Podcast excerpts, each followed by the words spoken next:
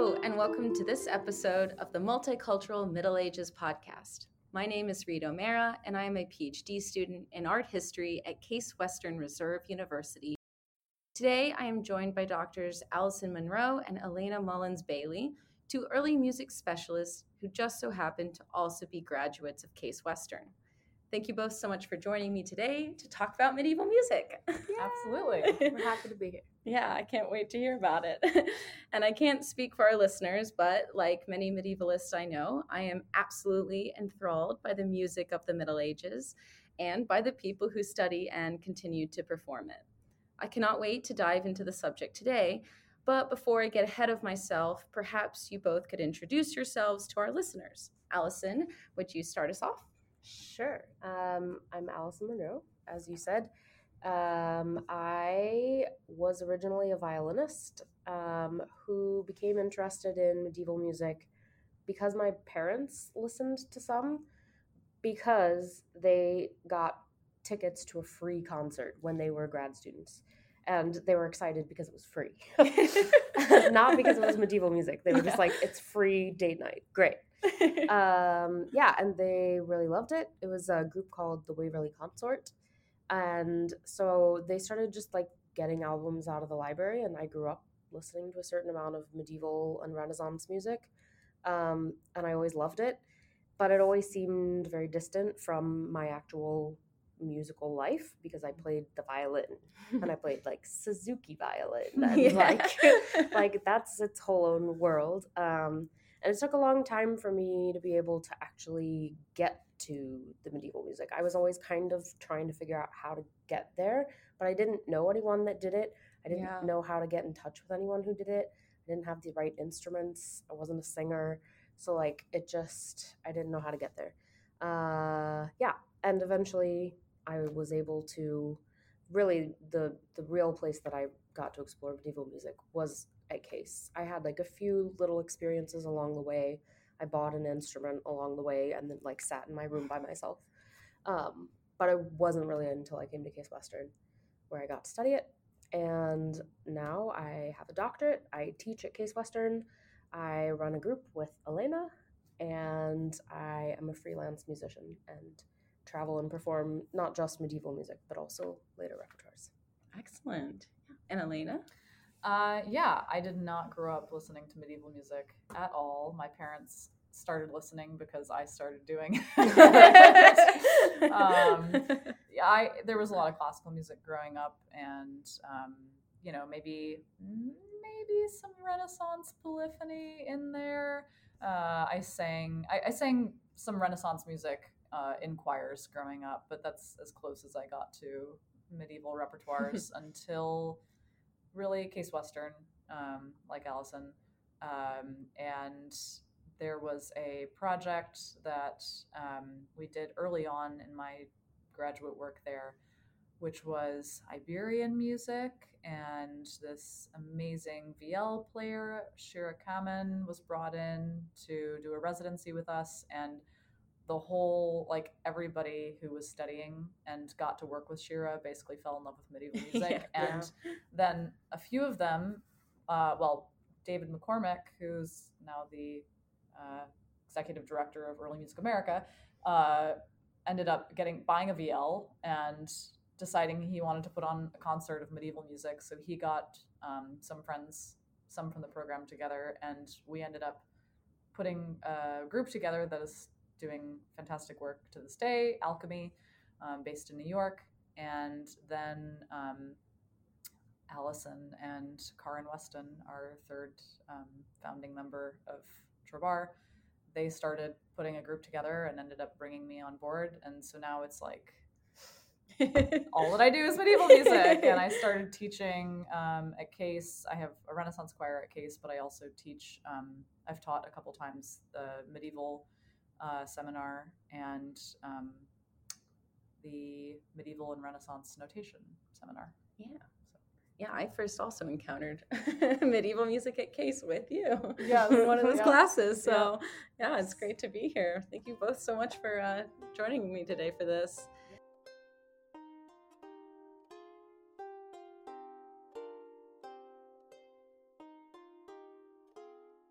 Think uh, before we dive too much into the nitty gritty of you know what are these instruments you're mentioning, what are what is medieval music exactly, we could talk a little bit um, on some background about you know what is musicology, what is historical performance practice, and what do we even mean when we say medieval music. Um, perhaps one of you wants to start with that. sure, I can start. It's a small Um, question. Yeah, a really small question. Yeah. Well, I guess I would start by saying that uh, as primarily a performer, uh, both of us came from a performing world. You took music history classes, but the whole sort of world of musicology was this kind of mysterious, at least to me anyway, was this kind of mysterious thing that like only grad students really did. Mm. We just took a history class and read a textbook and listened to some old recordings that weren't always the most thrilling performances and didn't seem that alive. Um, and depending on like who you studied with, I don't know, it, it could just seem very dry and academic and very like apart from the actual sound of the music. Um, yeah, so it wasn't until later that I discovered that once you start getting into the repertoire and wanting to perform this repertoire, you kind of have to become a musicologist re- Mm. especially for medieval. Um, so a musicologist is someone who studies the history of music. Um, but Not necessarily the history of music. I mean, there are so Just many different mu- directions that's to go true, in. that's true. You know, it used to be much more the history of music, and now it's also like the culture of music, Yeah. and society and music, and music. the body and the music, and Yeah. identity and music, and many other things. Much like art history. yes, yes, much like most of academia. Yeah. Um, yeah. So, in order to really get into this repertoire, it's not like you can go to a conservatory and study with someone who's just going to be like, this is the way my teacher taught me, and that's the way their teacher taught them, and here's the fingerings, and here's the bowings, and here's how to play it because that's the way that I was told to play it. Which is a lot of like when we talk about the classical music world, that's kind of how it operates. Yes. Okay. Yeah. You go Um, to your lesson and your teacher says, take a breath here, or put your comma here, or use this fingering. This is the fingering that my teacher did, or whatever. Um, I mean, I, you know, and they'll also teach you principles, and Yeah. you know, Yeah. and, it goes a little bit deeper Yeah. than that, I would say, but Yeah. um, but there is a lot of just carrying on a tradition. hmm Yeah. And because we don't have a living tradition for medieval music, it requires one to do some work on one's own to delve in into like a lot of elements, like Elena was talking about notation. In order to even figure out what the notes are, you have to study some notation. And even then, it's not always clear. And so when we talk about historical performance practice, um, what we're trying to look at is um, we're just trying to take you know the, the evidence that we have, which is going to be some scores. It's going to be iconography of um, singers and instrumentalists and the instruments they're playing, um, and any sort of written works, whether they're treatises about how to play the instrument or how to sing this rep. Um, all sorts of places we can go to try to reconstruct yeah. the music. Yeah. Yeah. So a lot of what we do is actually putting together from many sources. No one place has the full picture. right. Um, yeah. So, like, you know, when you look at a, a picture of music being made, as an art historian, you could weigh into this much more strongly than we could. It doesn't necessarily tell you, like, that's exactly how the music was made. Like, there's a lot of other things going on there like why was the picture made but you can look at that alongside maybe a treatise from the same time period alongside maybe a contemporary poem or romance that describes a musical performance alongside say any sort of records which we don't have for a lot of the medieval but from some places we have records of like this many people were paid to, to play for this event And even And- beyond that, you can go into like, you know, broader cultural things. Like, Yeah. I feel like we've tried to push it further by getting more acquainted with the literature, not just Yeah. literature describing music making, but literature in general. yeah Um, just knowing more about the history, Mhm. Knowing about the food that they ate, Yeah, the clothing definitely. they wore, the Yes. sort of Yeah. like, yeah, Yeah. um, environment they were in. Yeah. Yeah, it gets very expansive. It can. Yeah. Yes. Yeah. But it- it is interesting. You can start with something like, you know, a medieval manuscript and just trying to cipher the notes, and it just builds out from there, it Mhm. sounds like. Yeah. Mhm. Yeah.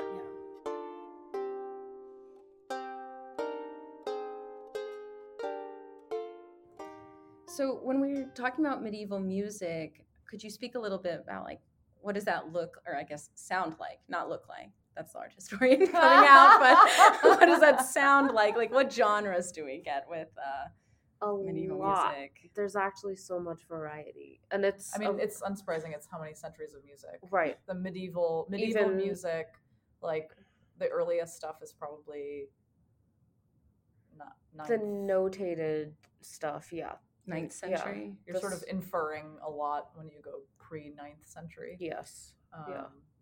And then all the way through basically the at least the 14th. Mm, Yeah, yeah. That's. I mean, that's even like hard to define. like, what is the medieval? Oh, yeah, right? I Like, have no yeah. idea. yeah, exactly. And and for music, it doesn't necessarily hundred percent line up with other fields either. right. Um, yeah, and they're sort of like medieval trends into the mid 15th or even late 15th century in some places, even arguably into the 16th century in some Mm. places. So yeah, it's hard to know that. one one sort of um, marker that I use that is again it's just like it's a way oversimplification Mhm. is that when you get from when you go from the medieval to the Renaissance, Mm. you start instead of oh, in the Renaissance they were really into consort music, so you have um, you know a whole family of recorders of different size that get to play together, Mhm. or viols of different size that are playing together, Mhm. um, or just a bunch of voices in you know, like six six part vocal music. Mhm. And before that, they seemed more interested in the broken consort or Variety, mixing mixing different timbres and things. But that Yeah. is Yeah, Yeah. that's again that yeah, you problematic. Problematic. Yeah, yeah, yeah. And there are other ways of categorizing too, but yeah. Yeah, so I mean, there's tons of repertoire, and you start with the earliest things, and even continuing actually much later than you might think. There's mon- monophonic music, which Right. is music for one voice, or at least that's all we have notated. And we don't know, like, were people adding other things? And sometimes Ah, we yeah. do know there's sometimes we have written accounts of like and here's how you would add a second voice to that but we don't always know when in what contexts and necessarily we don't we don't necessarily know how many people how many people would be adding how many people would be on the main part um And it's amazing how rich of a texture you can get when you've got a group of different singers and instruments all doing a melody. mhm, Mhm. And they might be, you know, some of them might be adding some drones, Mhm. but maybe not. Maybe they're just some, you know, because you're hearing it in different timbres. mhm. Um, and some are adding some extra notes in there, or, you know, it's, it Some can be really rich. can simplify yeah there's so many ways to there's a word for that which is called heterophony Ooh. which means everyone on one line but not doing exactly the same thing okay. Yeah. That's a good word. yeah Heterophony. Yeah, yeah, That's yeah. my word for the day. Yeah. yeah.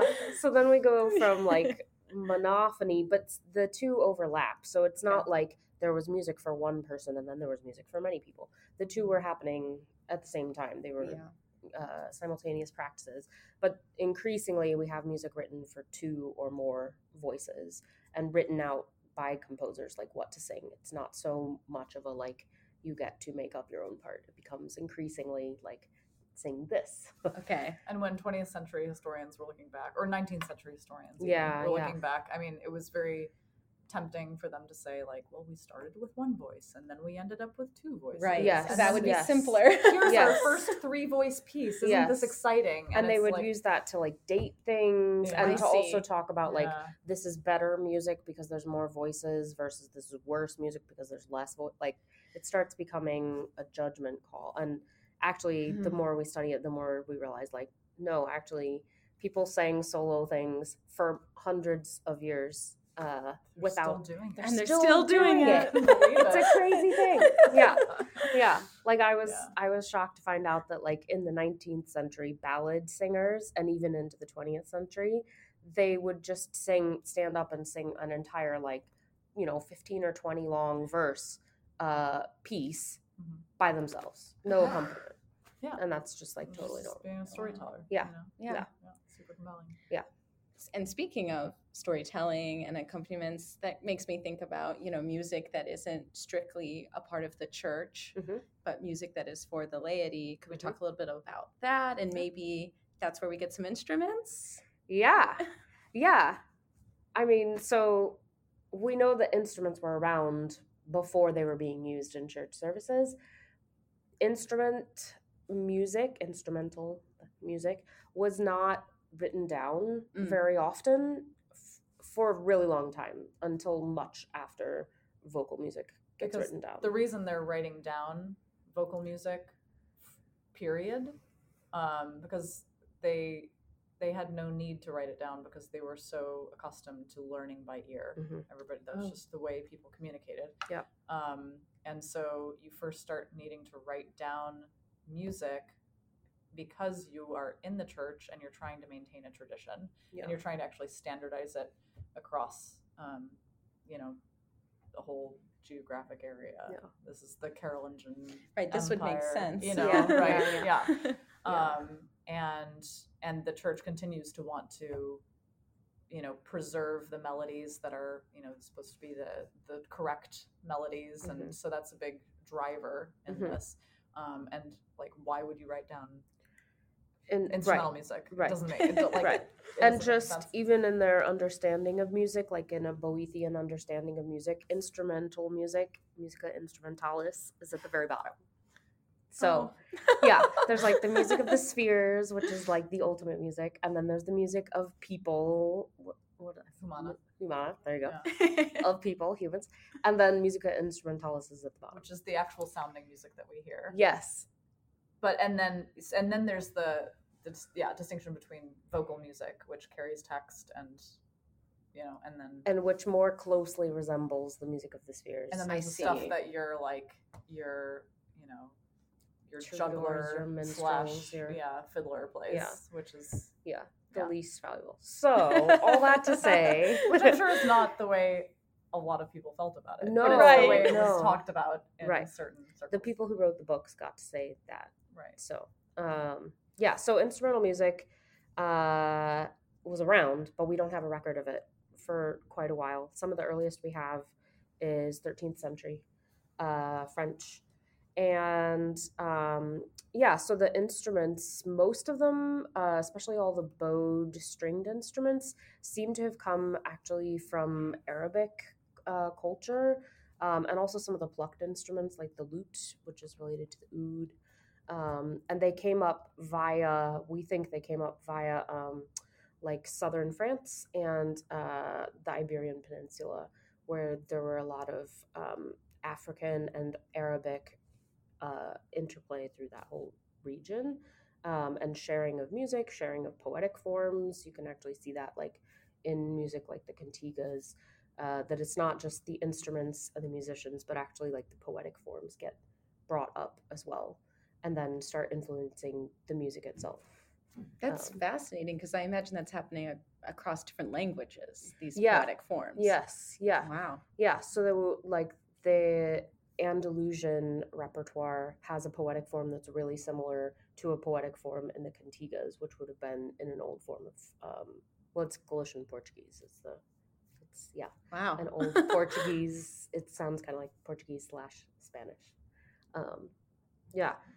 So and then you get, and you get more instrumental music later as um, as manuscripts start being compiled, not just for church use, but also for like important patrons and people that are wealthy enough to have a book of music written down. Um, and of course, so all along there always was instrumental music. It just we don't know what they played for Yeah. a long time. And of course, there was also secular music and All along. love Yeah. songs. All- and- right. They also start getting There's always been written love down. songs. There's always been Yes. love songs. Yes. We start in Europe. We start seeing them written down around the 13th century. Yeah. Some late 12th century 12th century, yeah. manuscripts as well. And that may also, I, I haven't done the latest reading on where did the troubadour tradition come from? Yeah. The courtly love tradition. Yeah. You were just, were you just yeah i was this? just talking about this book that um, this guy was tracing it's not that recent it's like 10 years ago but i still haven't, I still haven't actually still haven't actually read it. I've just browsed it multiple times. Anyway i need to sit down and read it. It's by john haines i think it's like medieval song and romance languages or something. Uh, he's sort of looking at the pre-troubadour tradition and pulling out there's like a few little tidbits of surviving examples and so he pulls those out but he also cites all these um, like moments in treatises and various things that talk about song in the vernacular languages um, that we don't have any record of what it sounded like or the text or anything but like he talks about like laments and lullabies Oh, and that these were both like associated with women and that's also partially probably why they didn't get written down Is there any courtly love? Uh, Yeah. music? Okay. Yeah. Yeah. That's the other. That's the sort of dominating theme in most secular music um, that uh, the troubadours really focus on, Mhm. um, and that's again 12th century. The first manuscripts for that are late 12th, 13th century, southern France.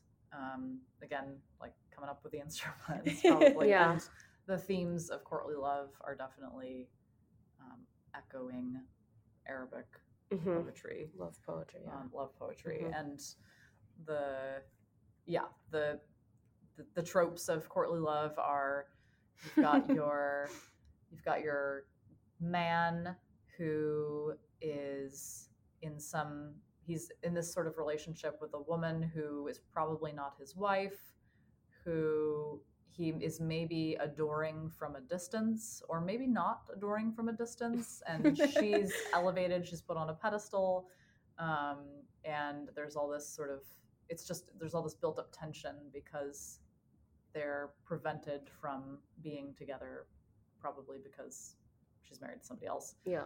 Um, and this is the motivation for him to sing, um, to create poetry, um, his feelings for her, and he ends up often sort of kind of being jerky to her because like she's she's in this Usually. bind, you know, Yeah. that like she can't actually she's not in a position to be able to return his love, and so he's like, "Why are you so frigid and cold Yeah. to me?" And Yeah. you know, because if she did return his love then it would be like well you're a woman of ill repute like Right. i can't Yeah. be seen with you you cannot win. yeah no yeah, no. Yeah. and those themes just go straight through, yeah you know, into the renaissance yeah yeah, Yeah. well, And maybe beyond. beyond. Later. Yeah. yes yes Yeah. yes Yeah. yeah and it's cool because they crop up in um, sacred music as well and the lady turns into mary the virgin mother Right. Yeah. and so you have all this repertoire that like if you didn't see the word mary in there it would look exactly like courtly love poetry because Maybe not exactly. There are a lot of there's there's certain words like mercy yeah is used, Yeah. begging mercy of Yeah. the courtly lady, begging mercy of Mary to intercede. and the description of her is like high and lofty Yes, and yeah. someone who can like sort of help me in some sort Mm-hmm. of way yeah yeah. You get the similar thing in art where, you I'm know, sure. these things are secular and sacred. Of Mhm. course, we, we think about them as two separate boxes, but then you get artwork They're- that it's, yeah you know, very clearly about uh, the loss of one's virtue. You know, I'm thinking about the capturing of a unicorn, but then you can also Mm. know it's an allegory for the Virgin Mary. mm-hmm, Mhm. mm-hmm. yeah You're getting the same thing across art and Yeah, music, it sounds yeah. like. we are just talking in a class I'm teaching right now about this Italian uh, 15th century Faenza Codex, it's called, and it's for an organ, probably. And the most recent research is arguing that uh, it's a collection that was used in church services, despite the fact that about half of the repertoire, maybe even more than half the repertoire, is secular love songs from the time period and that the organist would have been playing this in the service. And it I mean, wasn't Again, if you look at sacred music all through time, yes. if you look at what's like being produced today for use in churches, yeah it sounds a whole lot like yeah love songs, like Yeah. Yeah, love songs. yeah. Yeah. And one of the one of the theories about it is that um, a lot of the secular songs could they could reset poetry that was sacred to secular music, which is called contrafacta. So you write new text that is like to Mary or to Jesus or to your saint or whoever, and then you set it to a tune that's already been written. And so for the lay audience in this service, they might be thinking about the secular song, but they might also have heard it with like a Gloria text or like a, a Marian text or something. Um, so they might have both those connotations at the same time when they use piece, which is cool. That that's really cool. I mean, you think about what that does to like your memory and like how you think about this music. Yeah. It's it's really great. Yeah. I think this sets us up with a really good background for moving forward and thinking about medieval music and how it can be performed. So I'd love to turn the conversation to talking about your band, Trobar, which I've had the pleasure of listening to many times because you guys are often doing concerts here in Cleveland. Yeah. But Yeah. I'd love to hear about how that started and and what exactly it is you do. Uh. I can talk about how it started. So um, we started without Elena, actually. Um, sad. Wow. I know. Although- I call myself a co-founder, but well, we were at our first real concert because the previous quote unquote concert was only about 20 minutes of music. After a week of rehearsal, all we had was about 20 minutes of music. you know. so uh yeah, so um it was started by Karin Weston and I. We were studying at Case Western at the same time as Elena. Karin and I went on this road trip out to Vancouver and went to this two week long medieval um, workshop with Sequentia, who, if you have listened to any medieval music, you have probably come across them. Yeah. They're amazing. And they've put out a bunch of recordings that are awesome. So we went, studied with them, studied specifically troubadour song, um, and it was a great course. And we just like got really invested in that two weeks. Um, we learned like I learned a lot of things by ear. It was just like it was a really formative two weeks. And afterwards, we were like, okay, we've got to do this. Let's just start doing it together because Yeah. we don't know anybody else that necessarily like wants to get into this right this second. Um, so our first project was a troubadour project, and that's when we came up with the name Trobar, which means to find or to seek. But it's the word that they eventually started using to mean like to create, because the idea was that you are finding words and melodies that are already out there. And so creating isn't so much about like your own genius or anything, it's about like putting together, collating all these things that are out there in the world, um, which we thought was a really beautiful idea. yeah, it's that's perfect for what it is you do. Exactly, hence You know? the name. Um, yeah, we like trobaring. That's what we do is trobar. Um, yeah, and we realized very quickly that the two of us could not sustain an entire concert by ourselves, and that we both have like really similar tendencies to just like delve really, really, really deep and never move forward. So we were like, I don't know if that's what I don't think you realized that. I think that's not why you asked me to join. maybe not No, I think you asked me to join because you were like, it would be much easier to do a concert with, with three people. Just because, especially when one was basically just a vocalist Right. and you were primarily playing vielle. Yes. I was Um, only, yeah, at that point. Yeah. Um, and so getting a third person in there is going to make. Really open up, you know, a lot of possibilities. Yes. And then what we discovered eventually was that yes, uh, Karin and Allison like to go deep, and I had already been performing with Alkemie for a couple of years at this point, and I was beginning to get used to like churning out material for concerts. Yeah. Not churning. We the process, the Alkemie process is also like Trobaring. it's there's, there's a lot of trying. We we try out every possible combination of instruments, which every time we get together, there's six of us now, and every time we get together, there's a million new instruments that we have to try out. So it's it's a very it's a very different process, but like we had figured out how to get from point A to point B Yeah. in time. Yeah. and Yeah. to put out like a show. Yeah. And so um that I think I I was able to contribute that Yeah. in addition to my voice. Yes. yes.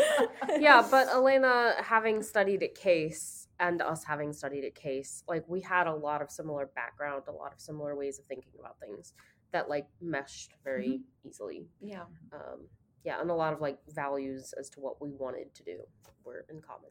So Mhm. worked out. Yeah. No, it, I mean, it's. I can tell you, it's worked out. It's, it's fantastic.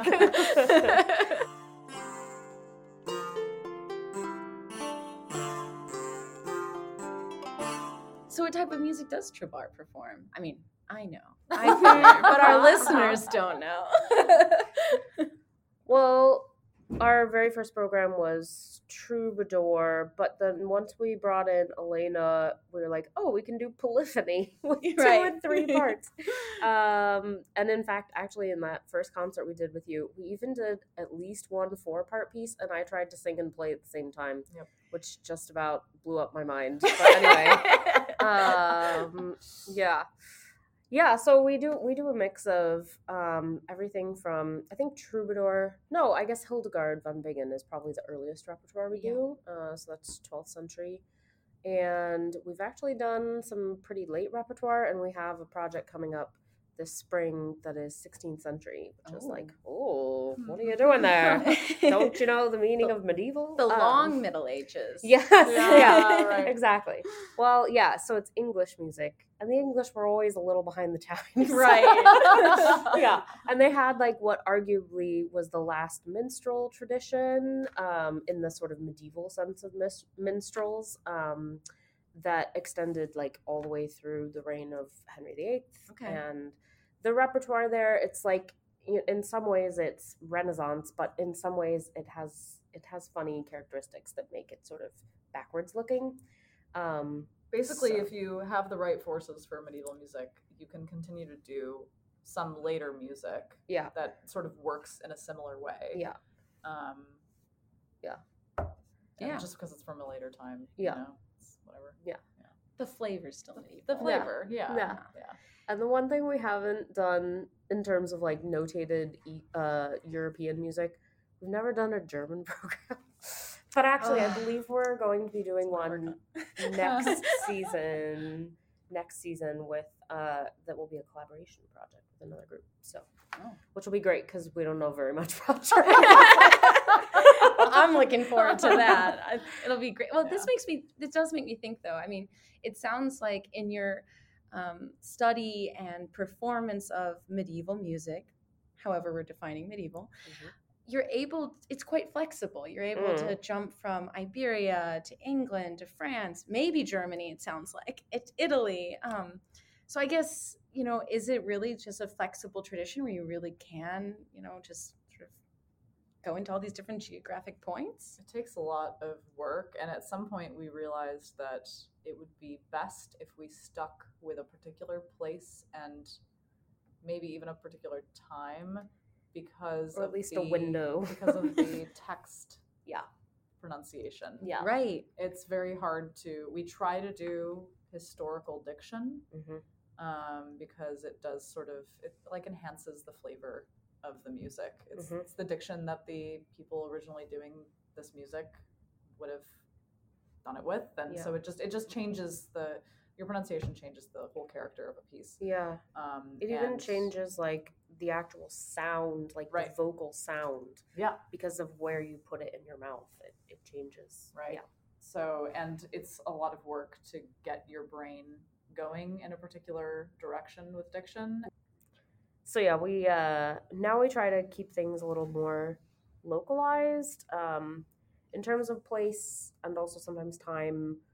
We also, I think, we find it interesting just to do a deep dive um, and then try to tell a story within that Yeah. particular time and place. Yeah, yeah, because the music, a lot of it is it's not like programming uh like modern music or even like like classical music. If you do like a classical quartet concert, you choose four quartets.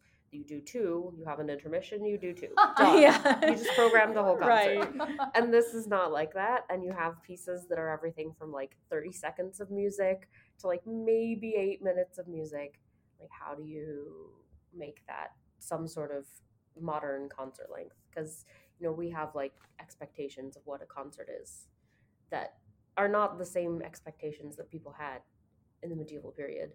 First of all, there wasn't such a thing as a concert.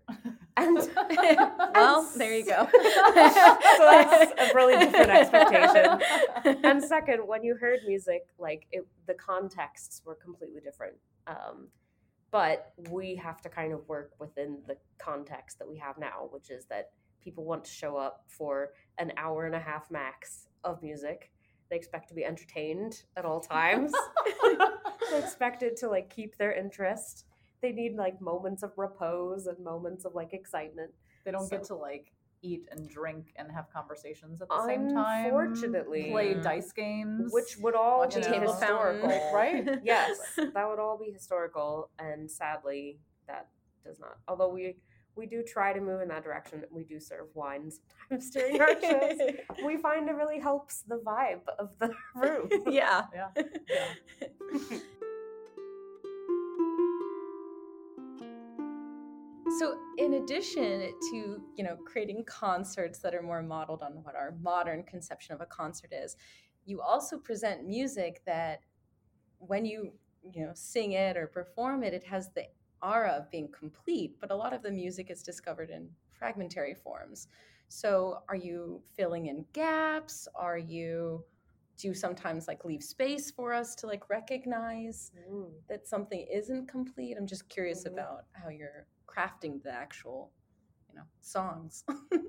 Yeah.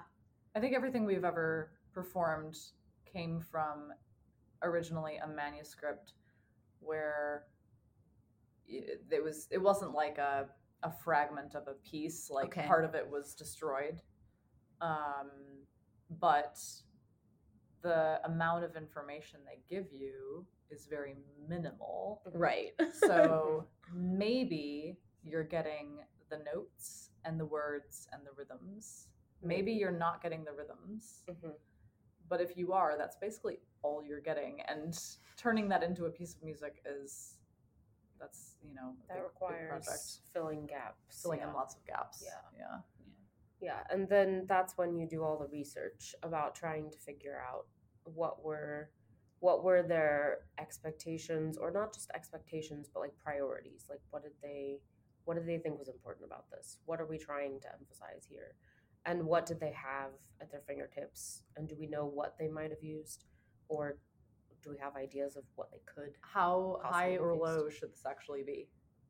Yeah. This is not just because it says C, like play a C here, Yeah. does not mean it's the C when you plunk on a piano. right. know? Um, it Yeah. could be, you know, for a higher voice or a lower voice. It could be for any number of instruments at different pitch levels. Yeah. That's one thing. It's going to really change your experience of the piece. Yeah, yeah. And there are just a lot of, I mean, as Elena has taught in her class, notation of any period only tells you certain information.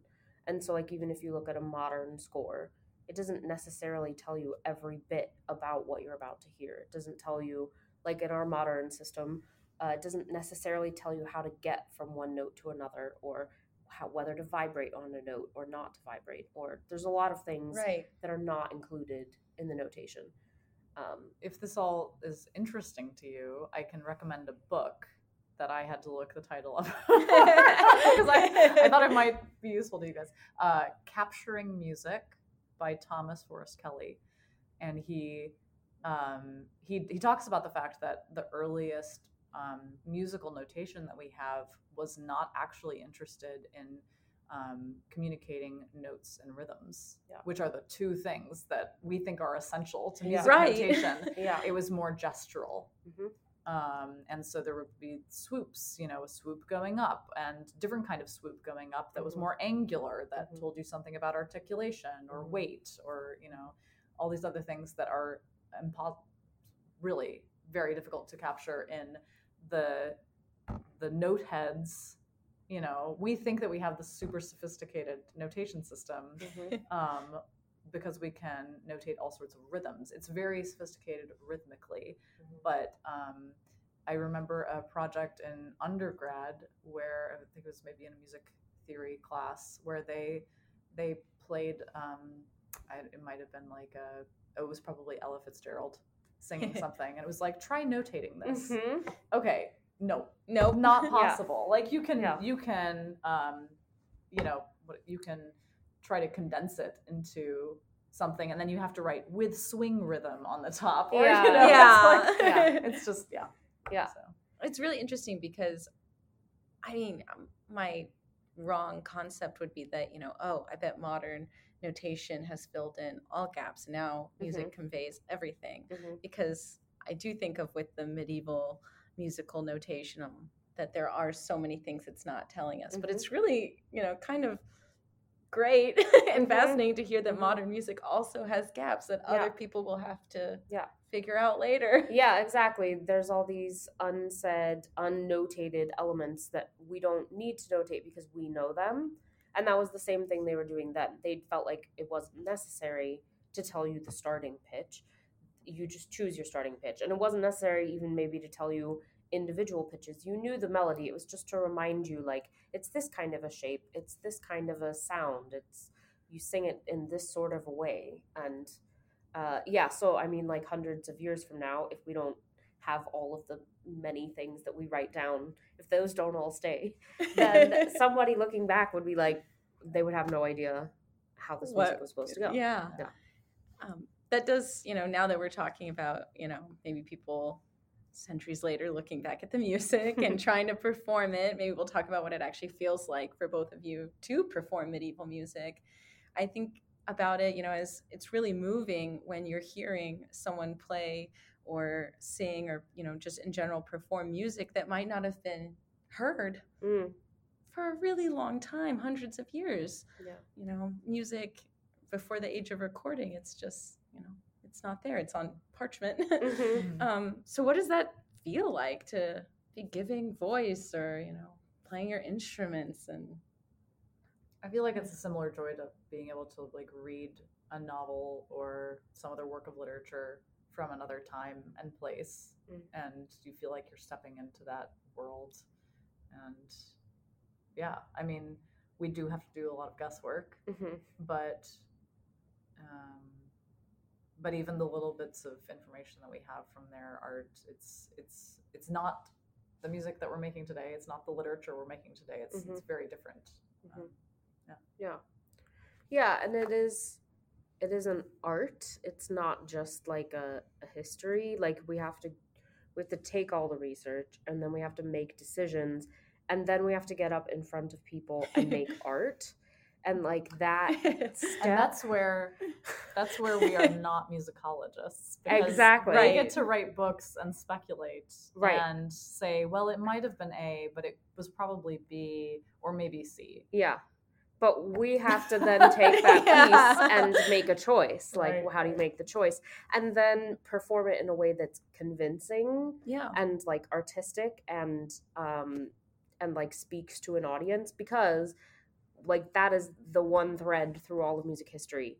Like music always was about communicating to an audience always at all times. So and like the the way that you do that and the like priorities of how you do that are different but it is about communication and like having some sort of connection to your audience. So like you have to kind of make decisions about how to do that as a modern person but it's really exciting when you do like take something that maybe nobody's heard or or nobody's heard in a long time or not in your country or whatever and get to do it in front of an audience in a way that they like connect with and that is very exciting to like see the connection and i remember like driving across the country and uh, just being stuck listening to the radio and i started listening to like popular music and like, oh like no. classic rock stations and like and just trying to like sit there and like like what is it i don't know how are these people communicating like how are they creating music that resonates with people? Mhm. um because i feel like coming from the classical tradition there the way it's taught often not that i was taught this way i was taught with a lot of joy and love and all that. I'm not besmirching any of that but it is very much like you learn how to read the notes on the page. Yeah. and then you get a gold star. Yeah. And yeah. um, and then when you're like at conservatory and you're performing Bach, it's like you if you play Bach for people because it's Bach, like job done, Yeah. you know, Mhm, and um, and there are plenty of musicians and performers in the classical music world who obviously like know how to connect with their audiences Mhm. but i feel like that's something that it's like a special sauce that Yeah. Yeah. is not always there Yeah, it is a special sauce, and it's like something that w- it's hard to like teach and talk about. Um, but it is something that like throughout, like through the classical period, it was extremely important. Like that's what people talk about from that period about the music that interested them was the way that it like moved them, it connected with their passions, and um, yeah. So like figuring out how to do that with repertoires that are so foreign to us in a lot of ways and to our audience is hard and t- takes thinking outside the box and experimenting and Yeah. I I totally see that. Um, I think though, you know, people do respond, particularly because during the concerts you usually have the translations of what you're Mhm. singing Mhm. on a screen and like it's, you know, it's live and so it's very much like readily available as people are hearing you Mhm. perform. And I I mean, there's like the one reaction I have to some of the things as a medievalist where I'm like, oh, that's so medieval. You Mhm. know? Yeah, yeah, like, yeah. you know, Yeah. something about like the Virgin Mary, you know. Taking some vengeful action Yes, or yes, something. and I'm yeah. like, this is amazing. Yeah. But then you get, you know, I get reactions with the people I usually bring to these where they just they laugh or they're like, Yeah. what? Or or they're just Yeah. like so moved or like they have a reaction and they don't know where to place it. Mhm. Yeah. But it definitely does connect with Mhm. people. It's just, you know, getting the word out and exposing them to this. Yeah. And Yeah. um you know, Yeah. people do i feel like follow once they have you know access to lyrics or you know they're listening to it they do understand the Mhm. moods and what's the human experience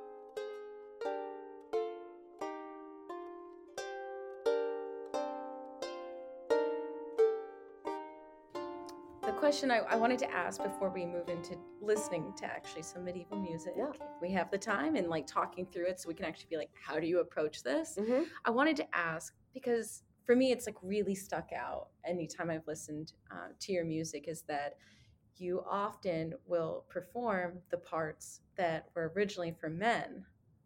And so you really are doing this nice gender play by having, you know, a lot of these misogynistic tropes are now being sung by a woman. And so I just, I have to ask about it because it cracks me up and I love it. well we kind of don't have a choice right? because we are all women.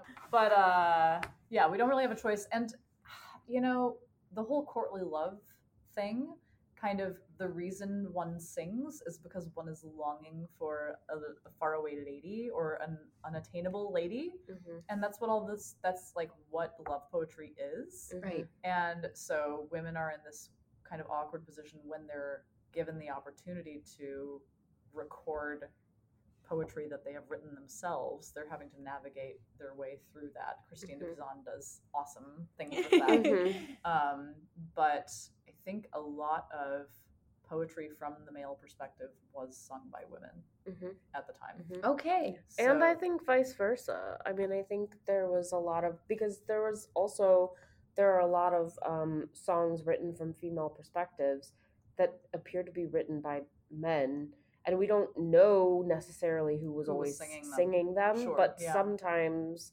it's likely there that aren't a lot written from the female perspective. there are There's some.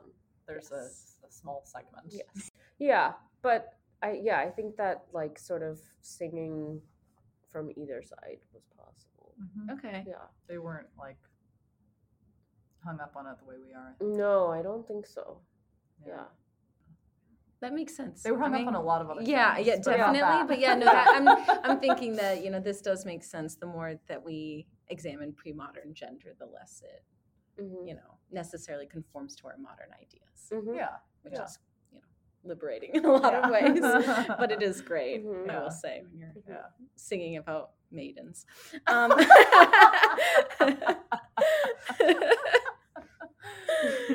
um, so as we as we're coming to the end of this episode, I thought it might be fun to actually work through um, a brief, you know, excerpt of a medieval song together. So we can play here and now a clip from both of you performing a piece from your recent album, Il Dit Elle Dit, or He Said, She Said. Mm-hmm.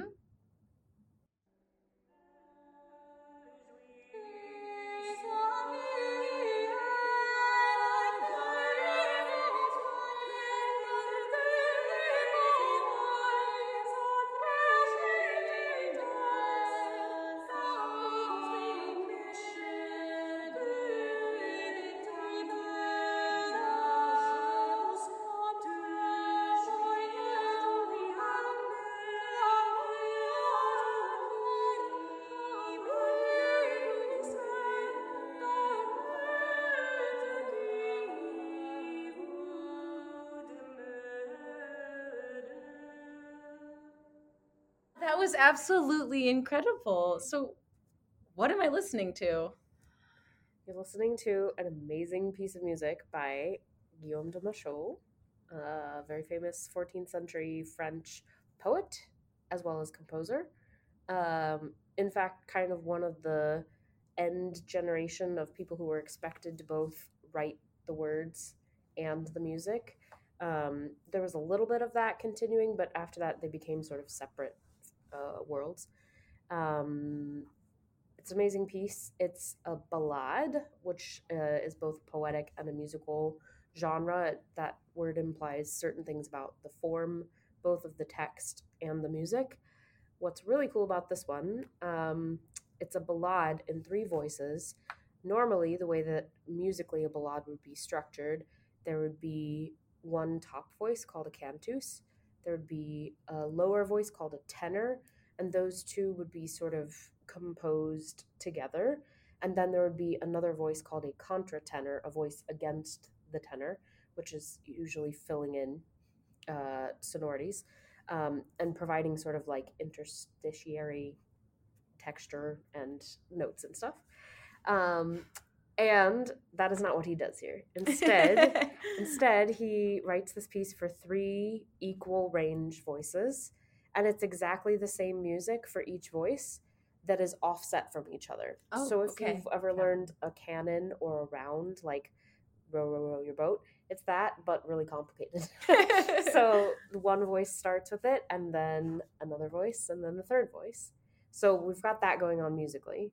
And then in terms of the text, he also does this thing, which is really crazy, where there's three different texts happening at the same time. And the first and the third voice are from the perspective of a male lover. The first voice is entreating the lady, uh, it's all courtly love, uh, entreating the lady to love him. And he's like, Why don't you like me? And he's sad. And the second voice is the lady okay. responding. And at first, she's kind of like, I mean, I don't know. And by the end, she's like, fine, I guess I'll pay attention to you. And then the third voice, he's like, oh, thank you so much, lady. I, now I'm going to cry because I'm so happy. This unfolds over three whole uh, stanzas Yeah. as well. Yeah. Yeah. So each one, it's actually three ballades all sung simultaneously at the same oh, okay. Yeah. So you have all of that happening at once. And so the like the him addressing the lady is happening just one bar ahead of her responding and then him responding to her is happening only one bar later. So it's all like simultaneous essentially uh for three whole verses and it's incredible. Yeah, and actually, when we perform that piece live, instead of trying to sh- display all of the texts on the screen, which would be like information overload, Right. we just print them in our program so people Mhm. can kind of calmly peruse them Mhm. while it's happening. Yeah. Um, But it's yeah. interesting to consider like as a listener who wouldn't have the text That's what I was going to ask. and who yeah. would know the language, like how much of that would you get? but it's not unusual at all. No. In the 13th century, you have um, a very popular genre called the polytextual motet, Mhm. um, which always had at least two um, lines of, of, of text happening simultaneously. Mhm. Um, sometimes they were in different languages, Mhm. Latin and French, Mhm. Old French. and um, sometimes one was sacred and one was secular. Yeah. if you want to draw that quote unquote. And yeah. yeah, this comes back to they didn't do concerts. you Yeah. know? Yeah. It wasn't for people with absolutely no context. Yeah. It was maybe just for the people making the music. Yeah. You know? Um, or people that, yeah, were sort of in on the joke and yeah. Yeah. Yeah. I think even even for them, uh, it would be hard to hear all the interplay of the text, but I think you would get a sense of there's a certain amount of repetition between texts and like on the same line, like one voice will be saying like, Won't you love me? And she's like, Yes, I'll love you. And then he's like, Thank you for loving me. And you would hear like that sort of passing voice to voice. and a lot of the same texts, a lot of the same, you know, like so it's not there aren't any big surprises. Yeah. yeah. You know. Right. So you would be able to pick up the unusual thing that they're doing. Because Okay. Yeah. mm-hmm. Yeah. it's a lot of formulaic tropes. Right. in terms of the content of the dialogue. Yeah. So it probably would not be, I don't know if this would be the right word to use, but as difficult on the medieval listener No. to to know exactly what's going on. Yeah, no, they would know what's going on. I think they would have been amazed by the form that it Yeah. takes, by by the musical way of doing this. Like it's really impressive piece. It's an amazing piece. But It's But- impressive when y'all sing it. Oh, Thank you. Well, there's always sort of the surface level of like you're trying to make something that's interesting, maybe beautiful to hear. Mhm. Yeah. You know, and then Mhm. if you can go deeper with the text, if you can go deeper with the context by like, you know, doing sticking with a particular time and place, telling a story, you know, Mhm. giving people multiple ways in. Mhm. Yeah. That's usually our goal. And I think that that's really something that your work, Elena and Allison, has really done is made medieval music more accessible, especially for those of us who are in the Cleveland area or have a chance to come to one of the concerts for Trobar.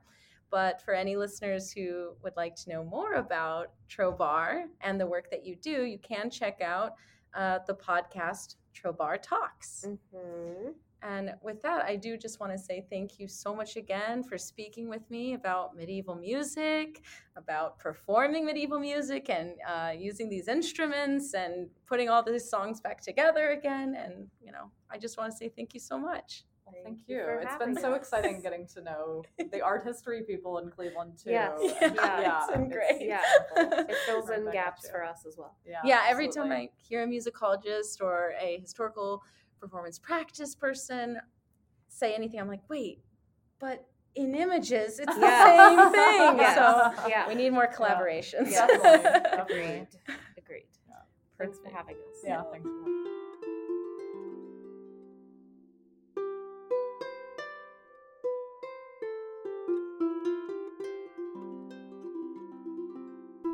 This has been an episode of the Multicultural Middle Ages, an anthology style podcast series brought to you by the Graduate Student Committee of the Medieval Academy of America. Season 2 was produced by Will Beatty, Jonathan Correa Reyes, Reed O'Mara, and Logan Quigley. Music is by Anna O'Connell.